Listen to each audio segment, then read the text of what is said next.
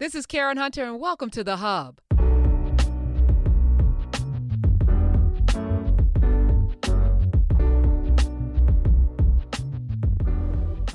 Since the pandemic, things have changed. Duh, obvious, right? I mean, the world has changed forever, and it's never going back. But for me personally, I have really leaned into my purpose and the meaning of life and why I'm here. You know, it has given many of us an opportunity to pause and sit and actually be still. And for me, you know, while every day I get up with this purpose, whether it's teaching in the classroom at Hunter College, now on Zoom, or on the radio Monday through Friday on SiriusXM, my goal was to provide people with an opportunity to have a better life. So, you know, I would bring in guests, actually topics that would, in my opinion, you know, help people become healthier, wealthier, and wiser. But during this pandemic, it's been like, okay, how can I really take it up a notch, or how can I really make an impact that will be lasting? So I didn't decide, it happened naturally, and I want to say it was divine providence. I remember it was like one Wednesday, you know, I was talking with Dr. Gray Carr. We had Zoomed in, and I said, can I hit record? Because these conversations are amazing. I felt a seismic shift in my spirit, and he was like, yeah, sis, let's do it. So I started hitting record, and we were just talking about things that were happening, and because of his vast knowledge, and Dr. Gray Carr, of course, is the head of Africana Studies at Howard University. He also has a law degree and is one of the most brilliant people I've ever met. The conversations just started going, and we decided, well, I just said, well, can we just do this every week? And that was the genesis of In Class with Carr.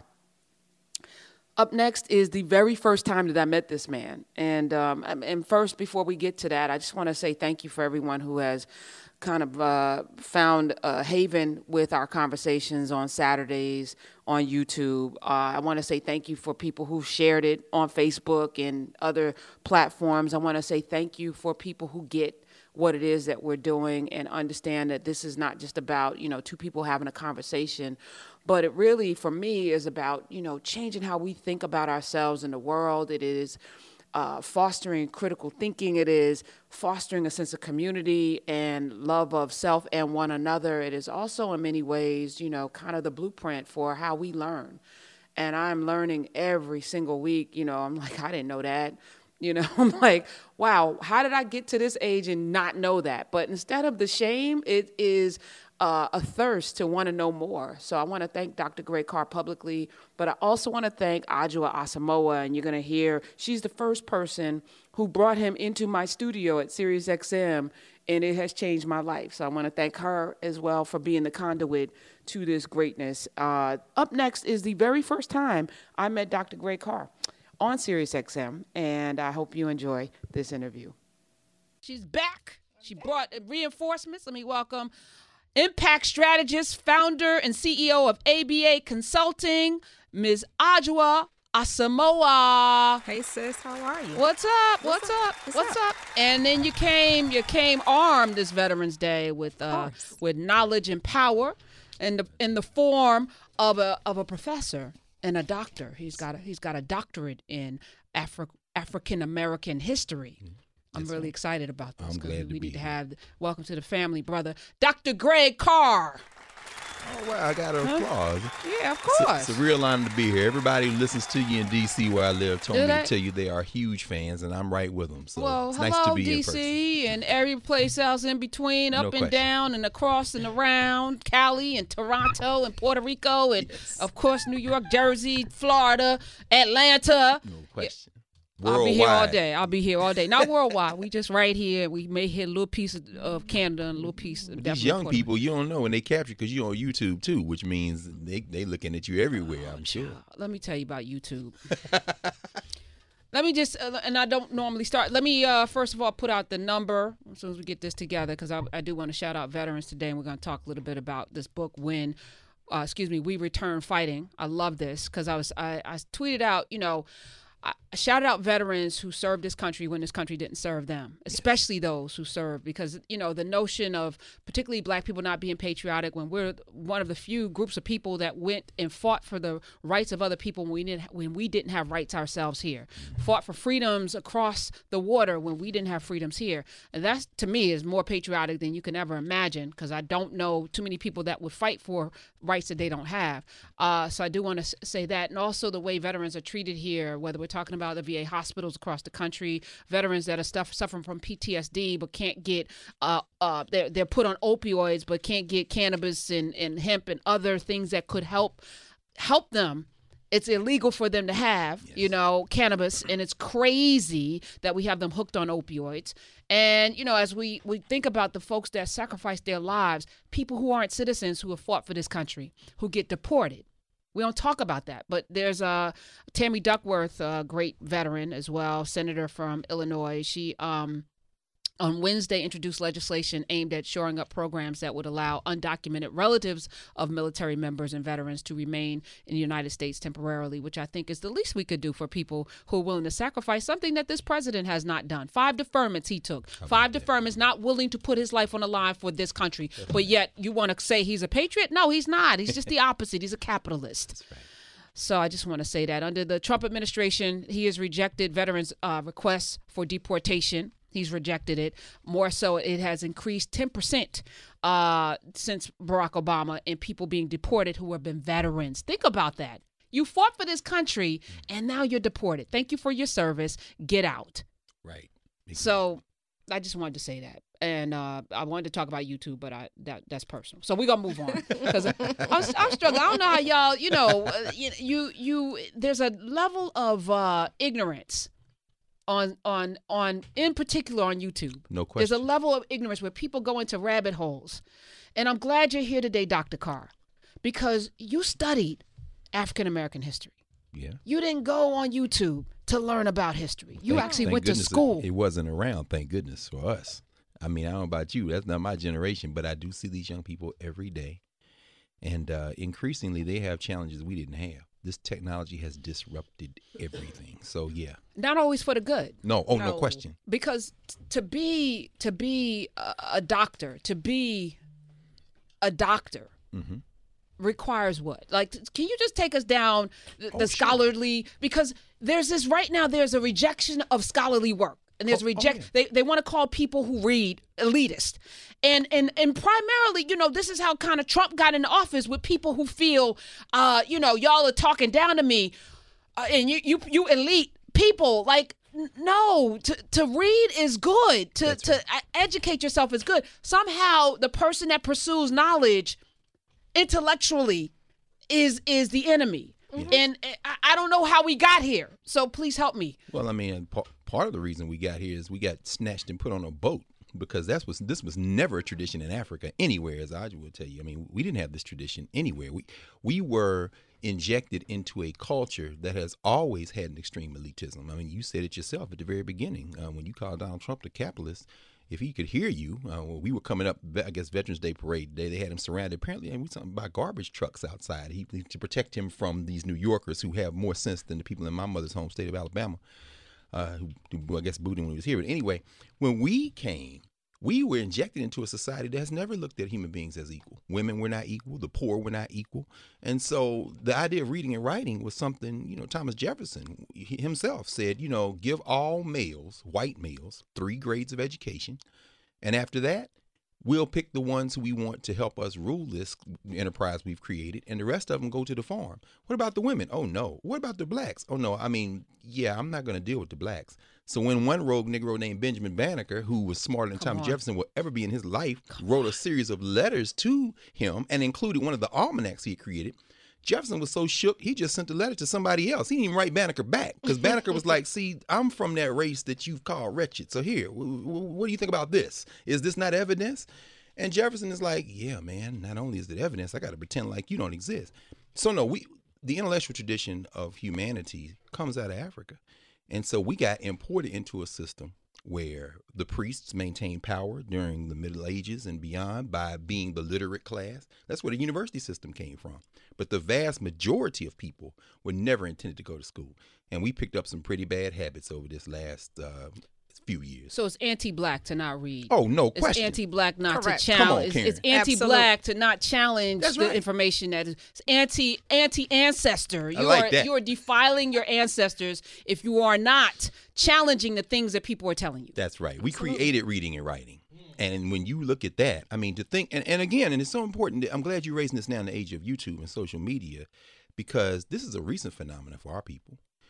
Coming out of enslavement, by then, of course, the languages we had, the Yoruba, the Igbo, all the languages we had, the Tree, the Hausa, those languages have been collapsed into various forms of Ebonics and hidden under Spanish and French and Portuguese and English. But when we came out of enslavement, we realized that literacy was one of our weapons to fight in our liberation struggle. We used that as a tool. Our people, imagine that. Mary McLeod Bethune talks about this. She testified before Congress in the early 40s. And she said, I come from a people who, within two generations, had moved from a group of people who could not read or write to a people who had all but eliminated all but a handful of people who couldn't read or write. So imagine that. People come out of enslavement who couldn't read or write English. In some kind of way, they willed their children into institutions that they built with their hands, many of them, who could read and write. Now, these are the great-grandchildren of the YouTube generation. So not only are you disrespecting your ancestors, you're disrespecting your great-great-grandma and them, who mopped floors, who washed clothes, That's who right. drove cars, and then so that their children could go to school. And now, and finally, I say, I don't blame those young people, these young people in a way. That's why this show is so important. The conversation you all are having is so important.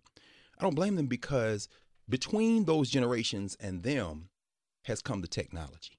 So I don't know how in the world I would have behaved if somebody had put a cell phone in my hand when I was 6 months old. Right. Or 12 months old. Right. And I tried to, you know, there's a recent study that's been done where these social scientists gave infants these phones, and then they tried to time them for how long it would take for them to put the phone down once they realized it wasn't a touch screen. Some of them, they just had to take the devices from them. They kept trying after a minute, 2 minutes, 5 minutes, 10 minutes. They pick it back up. Why? Because they're so used now to everything responding to touch. Picking up a book after that experience, it's almost like, you know, and like I said, I face it every day, but I'm not one of the people who has to face it in the way that our colleagues in K-12 do. Right. My hat is off to every educator K-12, particularly elementary schools, because it's just a thing we've got to figure out how to solve. Gray Carr. You still use a chalkboard. No question. Yeah, Dr. Gray Carr is in the building. Let me thank Adjoa again. And we're going to talk. I'm introducing you to the family because I think you need to be here for a while, not just today. Because you are responsible for bringing education, bringing African American, and it's not history, bringing history into classrooms and schoolrooms across this country. You've been responsible for doing that, I think, in Philadelphia. Oh, yeah. You did that. Yeah. You were the co-founder of the Philadelphia Freedom Schools Movement, which I think is super important. You've also brought this curriculum into places like Salvador, mm-hmm. France, Brazil, South Africa, Egypt, England. So this is important. But we need to have a larger conversation. Tell me about this book that you brought in. So the book is titled "We Return Fighting," and essentially it speaks to. And I haven't finished the entire book, but we were at the Smithsonian, the National Museum of African-American History and Culture, and Greg was interviewing Dr. Carr. Excuse me, let me be formal since we're on the radio. He was interviewing the author. What was his name? Greg Colonel Kowalski-Salter. He's a colonel. He is a retired colonel and has a PhD in military history, and mm-hmm. studied African-American military. Brilliant brother. And it essentially talks about how our folks went over there to fight only to come back and have to continue fighting. So we went to fight for an idea that we never actually had. This is so World War I. Yes. And so we're still fighting. And that's okay, because we're built for this. No question. I sent over also this piece by Immanuel Kant. Thank you. Yeah, I was reading that. So last Tech Tuesday, we had a guest on who is a tech funder, and he funds businesses in Africa. And I said, what's your background? I'm assuming computer science, technology. He said, no, I have a degree in philosophy. And I was like, that's a BS degree. I know, because I got to be in a philosophy class, because philosophy is BS. And I brought up Immanuel Kant, right? And a few people checked me. It was like, philosophies are great. And I'm like, no. So, yeah.